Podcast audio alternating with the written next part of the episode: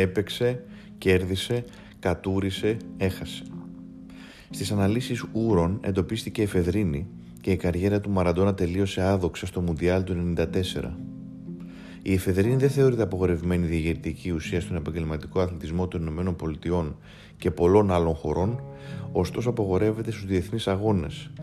Έγραψε στο βιβλίο του «Το ποδόσφαιρο στη σκιά και το φως» ο μεγάλος χρονικογράφος Εδουάρδου Γαλεάνου. Υπήρξε έκπληξη και σκάνδαλο. Οι βροντές της ηθικής καταδίκης ξεκούφαναν τον κόσμο, παρότι ακούστηκαν και κάποιες φωνές συμπαράστασης προς το εκθρονισμένο ίνδαλμα. Και όχι μόνο στην πονεμένη και εμβρόντιτη Αργεντινή του, αλλά και σε μέρη τόσο μακρινά όπως το Μπαγκλαντές, όπου μια μεγάλη διαδήλωση βρυχήθηκε στους δρόμους εναντίον της FIFA, απαιτώντας την επιστροφή του έκτοτου. Άλλωστε, εύκολα τον δικάζουν και τον καταδικάζουν, αλλά δεν είναι τόσο εύκολο να ξεχαστεί η αμαρτία του, που ήταν το ότι επί χρόνια ο Μαραντών υπήρξε ο καλύτερος και εκείνος που ύψωνε τη φωνή καταγγέλλοντας όσα η εξουσία απαιτεί να αποσιωπούνται, και πως η άλλη αμαρτία του ήταν ότι έπαιζε με το αριστερό, που σύμφωνα με το μικρό εικονογραφημένο Λαρούς σημαίνει επίσης το αντίθετο προς αυτό που πρέπει.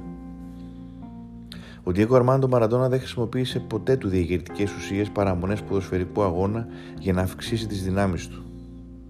Η αλήθεια είναι πως είχε μπλέξει με την κοκαίνη, όμως το παριζόταν τις θλιβερές γιορτές για να ξεχάσει ή για να ξεχαστεί, όταν ήδη τον, τον κατέτρεχε η δόξα που δεν τον άφηνε να ζήσει και που δίχως αυτήν δεν μπορούσε να ζήσει. Έπαιζε καλύτερα από όλους παρά τη χρήση κοκαίνης και όχι χάρη σε αυτήν. Ένιωθε το βάρος του εαυτού του να το συνθλίβει Είχε προβλήματα σπονδυλική στήλη από εκείνη τη μακρινή μέρα κιόλας που το πλήθος φώναξε πρώτη φορά το όνομά του. Ο Μαραντόνα κουβαλούσε ένα φορτίο που ονομαζόταν Μαραντόνα και που του τσάκιζε την πλάτη. Το κορμί ως μεταφορική έννοια. Πονούσαν τα πόδια του, δεν μπορούσε να κοιμηθεί δίχως χάπια. Δεν άρχισε να καταλάβει ότι η ευθύνη να δουλεύει ως Θεός στα γήπεδα ήταν αβάσταχτη, όμως από την αρχή γνώριζε πως ήταν αδύνατο να πάψει να το κάνει. Έχω ανάγκη να με έχουν ανάγκη, εξομολογήθηκε όταν είχε ήδη αρκετά χρόνια το φωτοστέφανο στο κεφάλι του και είχε αποταχθεί στην τυραννία της υπεράνθρωπης προσπάθειας, μπουκωμένος στις κορτιζόνες, τα παυσίπονα και τις επεφημίες, με τις απαιτήσεις των πιστών και το μίσος όλων των ενοχλημένων να τον κυνηγούν.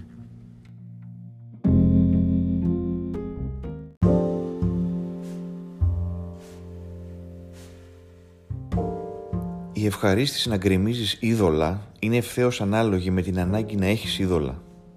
Στην Ισπανία, όταν ο Γκοϊκοετσέα τον κλάδεψε από πίσω, ενώ δεν είχε την μπάλα και τον άφησε για μήνες εκτός αγώνων, δεν έλειψαν οι φανατικοί που υπερασπίστηκαν τον δράστη αυτής της προμελετημένη ανθρωποκτονίας και σε όλο τον κόσμο υπήρξαν άνθρωποι πρόθυμοι να γιορτάσουν την πτώση του αλαζονικού Νοτιοαμερικάνου, που είχε παρισφρήσει στην κορυφή αυτού του νεόπλου του που είχε ξεφύγει από την πείνα και πρόσφερε στον εαυτό του την πολυτέλεια της αφθάδιας και της έπαρσης, συνεχίζει ο Γκαλεάνο. Αργότερα στην Νάπολη, ο Μαραντόνα έγινε Αγία Μαραντόνα και ο πολιούχος της, Άγιος Τζενάρο, έγινε Άγιος Τζεναρμάντο. Στους δρόμους πουλούσαν οι κονίτσες του Θεού με τα κοντά παντελόνια και με το φωτοστέφανο της Παρθένου ή περιβεβλημένου με το ιερό χιτόνιο του Αγίου που ματώνει κάθε εξάμηνο. Πουλούσαν επίσης φέρετρα των ομάδων της Βόρειας Ιταλίας και μπουκαλάκια με δάκρυα του Σίλβιο Μπερλουσκόνη. Τα παιδιά και τα σκυλιά μιμούνταν το κούρεμα του Μαραντόνα. Στο άγαλμα του Δάντη υπήρχε μια μπάλα κάτω από το πόδι του και ο τρίτον στο συντριβάνι φορούσε τη γαλάζια φανέλα της Νάπολης. Η ομάδα αυτής της πόλης είχε να κερδίσει πρωτάθλημα για παραπάνω από μισό αιώνα. Μιας πόλης εκτεθειμένης στην οργή του Βεζούβιου και την αιώνια ήττα στα ποδοσφαιρικά γήπεδα, και χάρη στο Μαραντόνα, ο μελαμψός Νότος είχε καταφέρει επιτέλους να ταπεινώσει το λευκό βορρά που τον περιφρονούσε. Η Νάπολη κατακτούσε το ένα πρωτάθλημα μετά το άλλο στην Ιταλία και την Ευρώπη και κάθε γκολ ήταν μια ιεροσιλία εις βάρος του κατεστημένου και μια ρεβάνση εναντίον της ιστορίας. Στο Μιλάνο μισούσαν τον ένοχο αυτής της προσβολής, ο οποίος εκπροσωπούσε τους φτωχούς που είχαν ξεφύγει από τη θέση τους και τον αποκαλούσαν «ζαμπόν με καρούλια» και όχι μόνο στο Μιλάνο. Στο Μουντιάλ του 90, κάθε φορά που ο Μαραντόνα έπαιρνε την μπάλα, οι περισσότεροι θεατές τον αποδοκίμαζαν με άγρια σφυρίγματα και η ήττα της Αργεντινής από τη Γερμανία γιορτάστηκε σαν νίκη της Ιταλίας. Όταν ο Μαραντόνα δήλωσε ότι ήθελε να φύγει από την Νάπολη, υπήρξαν άνθρωποι που πέταξαν από το παράθυρο κέρινο μειώματά του, τρυπημένα με καρφίτσες. Όμοιρο στην πόλη που το λάτρευε και της Καμόρα, της τοπικής μαφίας που εξουσιάζει την πόλη, ο Μαραντόνα έπαιζε με μισή καρδιά και με μισά πόδια. Και τότε ξέσπασε το σκάνδαλο της κοκαίνης.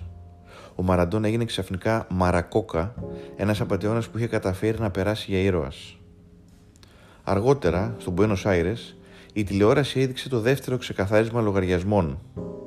Τη σύλληψή του σε απευθείας μετάδοση, σαν να πρόκειται για ποδοσφαιρικό αγώνα, προστέρεψην όσων απολάμβαναν το θέαμα του γινού βασιλιά στα χέρια της αστυνομίας. Είναι άρρωστος, είπαν. Ξόφλησε, είπαν. Ο Μεσσίας που είχε κληθεί να λυτρώσει τους Ιταλούς του Νότου από την Κατάρα ήταν ο ίδιος που είχε εκδικηθεί την ήττα της Αργεντινής στα νησιά Φόκλαντ με ένα άγκυρο γκολ και ένα άλλο εκπληκτικό γκολ, αφήνοντας τους Άγγλους να γυρνάνε σαν βούρε για πολλά χρόνια. Όπως την ώρα της πτώσης, το χρυσό αγόρι δεν ήταν παρά ένας υποκριτής, ένας άθλιος πρεζάκιας. Ο Μαραντών είχε εξαπατήσει τα παιδιά και είχε ντροπιάσει το ποδόσφαιρο. Τον θεώρησαν νεκρό.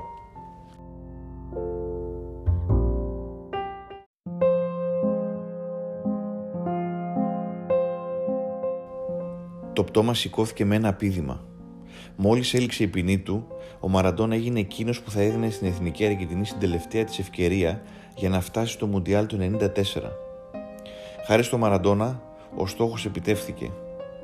Ο Μαραντόνα στο Μουντιάλ ήταν ξανά ο παλιός του εαυτός, ο καλύτερος, μέχρι που ξέσπασε το σκάνδαλο της Εφεδρίνης. Η μηχανή της εξουσίας τον είχε στο στόχαστρο. Ο Μαραντόνα μιλούσε έξω από τα δόντια και αυτό είχε το τίμημά του, πληρώνεται μετρητής και χωρίς έκπτωση. Ο ίδιος τους χάρισε την ευκαιρία.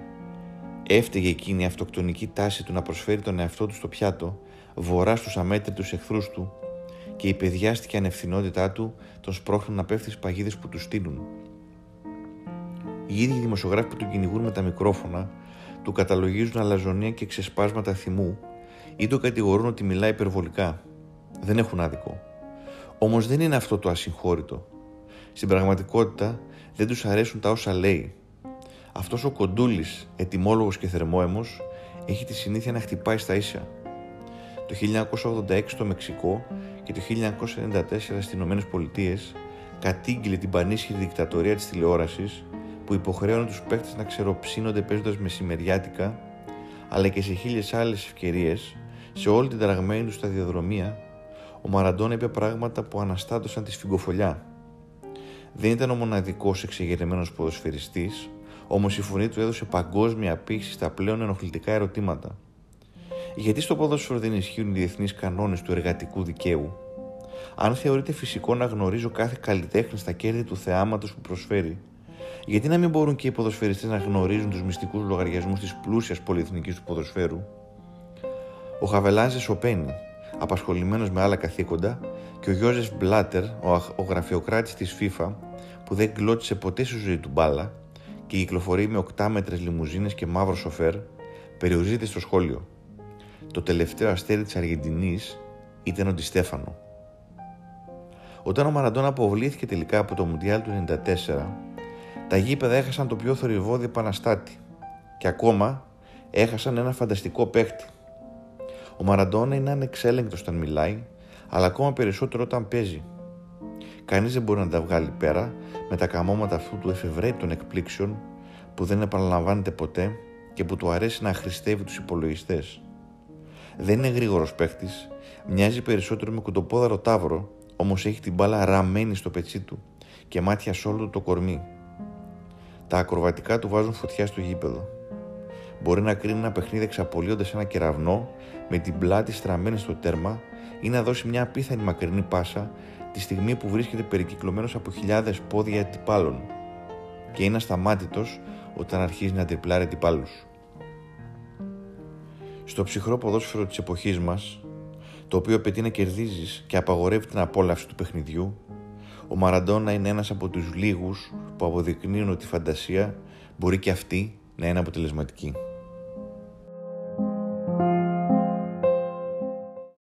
Με αφορμή το σημερινό podcast για τον ε, Μαραντόνα, ε, δίνουμε δώρο δύο δωρεάν αντίτυπα ε, του νέου βιβλίου από τις εκδόσεις Μπελεπόκ ε, του βιβλίου με τίτλο «Diego εμπιστευτικό» αποκαλύψεις του ανθρώπου που γνώριζε τον Μαραντόνα καλύτερα από οποιονδήποτε άλλο ε, του Φερνάντο Σινιωρίνη, ο οποίος ήταν γυμναστής του, του Diego για πάνω από μια δεκαετία και ο οποίος υπογράφει το συγκεκριμένο βιβλίο. Ε, το βιβλίο είναι σε μετάφραση του Γιώτη Παναγιωτά από τις εκδόσεις Belle Epoque, παραλαμβάνω. Diego, εμπιστευτικό. Οι δύο πρώτοι φίλοι και ακροατές της εκπομπής μας που θα στείλουν mail στο info.papakiroza.gr ε, και θα γράψουν στον τίτλο Πελότα Libre ε, θα λάβουν ε, ε, το βιβλίο. Ευχαριστούμε πάρα πολύ ε, για την ακρόαση. Καλό Πάσχα. Τα ξαναλέμε σύντομα. Ήταν το podcast της Ρόζα, Πελότα Λίμπρε, με τον Διεγκύτο.